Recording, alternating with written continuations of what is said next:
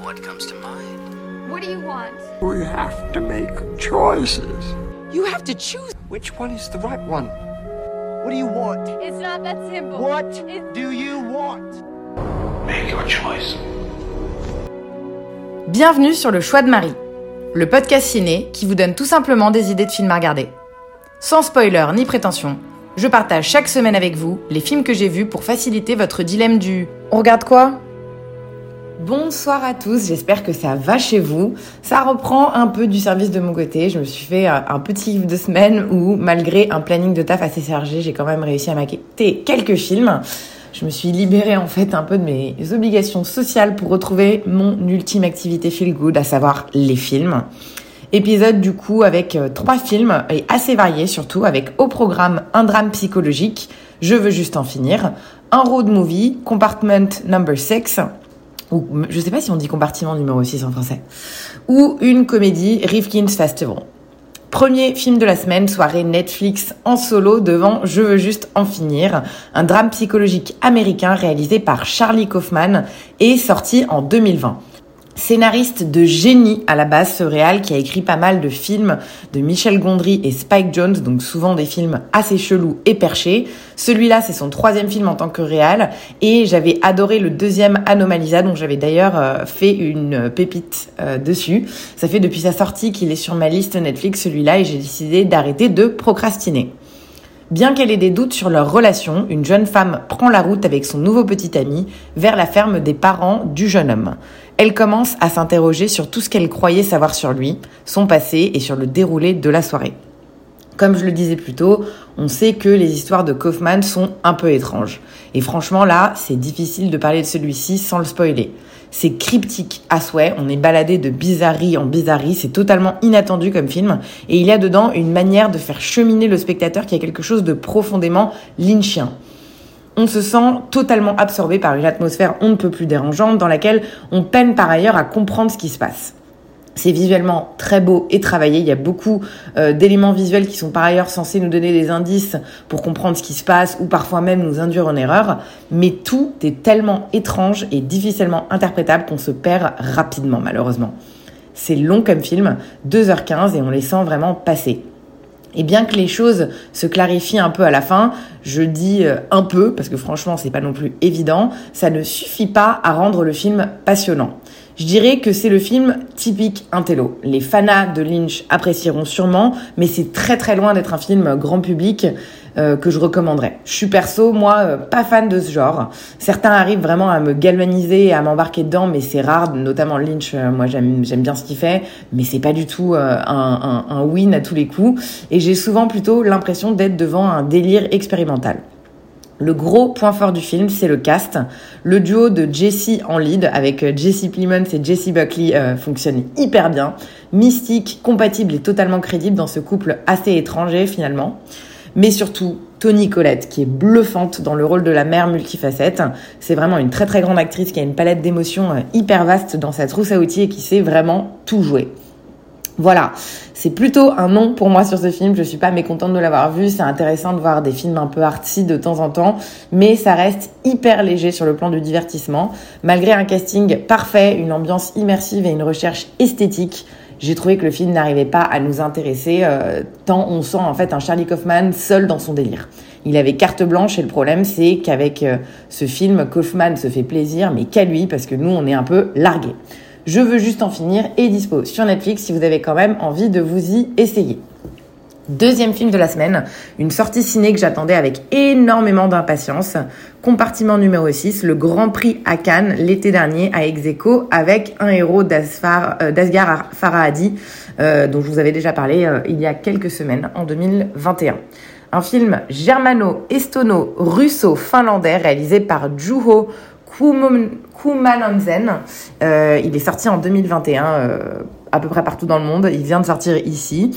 C'est un réal dont j'ai jamais rien vu, euh, n'étant absolument pas pro du cinéma finlandais. Une jeune finlandaise prend le train à Moscou pour se rendre sur un site archéologique en mer Arctique. Elle est contrainte de partager son compartiment avec un inconnu. Cette cohabitation et d'improbables rencontres vont peu à peu rapprocher ces deux êtres que tout oppose. J'ai dit road movie dans l'intro, mais on est donc plutôt sur un rail movie russe qui raconte une histoire d'amour improbable entre deux inconnus que les hasards de la vie font se croiser dans un pays étranger. Bon, j'annonce, je crie au chef-d'œuvre. C'est un formidable récit poétique euh, de ce long voyage immobile dans le huis clos d'un compartiment minuscule, mais ouvert sur l'immense toundra russe. J'ai été hyper touchée par la délicatesse de l'histoire qui rapproche progressivement les deux passagers. C'est vraiment tout ce que j'attends du cinéma. Un sujet simple, mais mené de bout en bout, des personnages qui sortent du lot, un dépaysement total et une photographie sublime. C'était 1h50 de pur plaisir pour moi, un très beau film qui nous apprend à nous méfier de nos préjugés. Les deux acteurs, Seidi Arla et Yuri Bourissov, ils sont pour beaucoup, ils sont euh, vraiment euh, prodigieux tous les deux et donnent vie à cette histoire d'une grande profondeur humaine ambiance soviétique rétro bien sympa qui par ailleurs évite le piège du psychologisme pour mettre simplement en scène une belle parenthèse enchantée. Souvent très juste, parfois très drôle, ce film va vraiment euh, venir toucher ceux parmi vous qui pensent que le meilleur n'est jamais impossible. Les optimistes au grand cœur, euh, moi j'en fais clairement partie, euh, qui vont du coup adorer cette sublime dédicace à l'inconnu. Compartiment numéro 6 est sorti le 3 novembre dernier en France, ça fait un moment, donc je suis pas sûre qu'il se joue encore dans beaucoup de salles, mais vraiment, euh, si vous en avez l'occasion, essayez vraiment de le voir. Et pour le dernier film de la semaine, on passe sur un sujet glissant et à débat, le dernier Woody Allen, Rifkin's Festival. Alors je vais clôturer le débat tout de suite, moi j'aime beaucoup ces films, je passe toujours un bon moment devant et même, même s'ils ne se valent pas tous, euh, peu importe en fait la polémique aussi autour de sa vie privée, ça reste un artiste que j'aime beaucoup et ce sera difficile pour moi de ne plus aller voir ces films. Le pitch de celui-là, un couple d'Américains en villégiature au festival de San Sebastian, tombe sous le charme de l'événement, de l'Espagne et de la magie qui émane des films.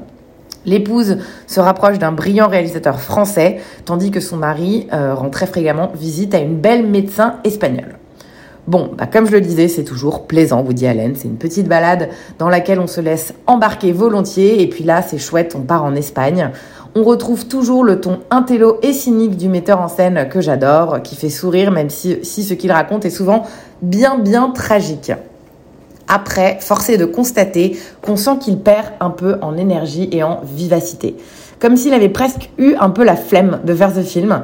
L'histoire euh, de base en fait est assez bof. J'ai trouvé qu'il n'y avait pas un, intérêt de dingue.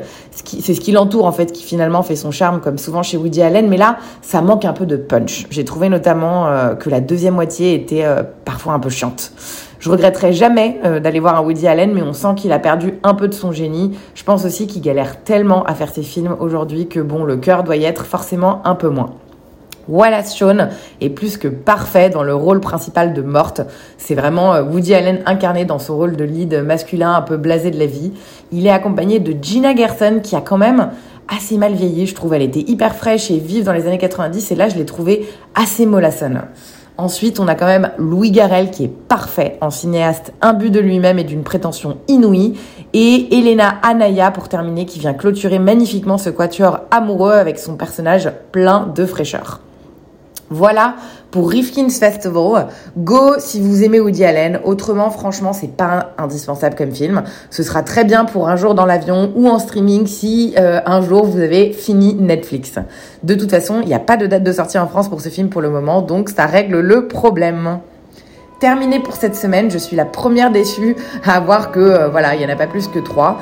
Euh, mais je bosse vraiment beaucoup ici et j'ai du mal à dégager euh, plus de temps pour aller voir des films. Donc je crois qu'on est sur un petit rythme de croisière à trois films par semaine. mais voilà, après je suis ici pour être sur des plateaux de tournage plus que devant l'écran. Donc je pense que c'est quand même plutôt bon signe et une bonne chose. Je vous remercie malgré tout euh, pour votre fidélité. J'espère qu'un jour, euh, je pourrai vous recommander des films sur lesquels je bosse pour changer. Ce sera sans, sans objectivité, bien entendu, mais vos retours seront quand même plus que les bienvenus. Merci à nouveau pour votre attention, du coup, et très bon dimanche à tous.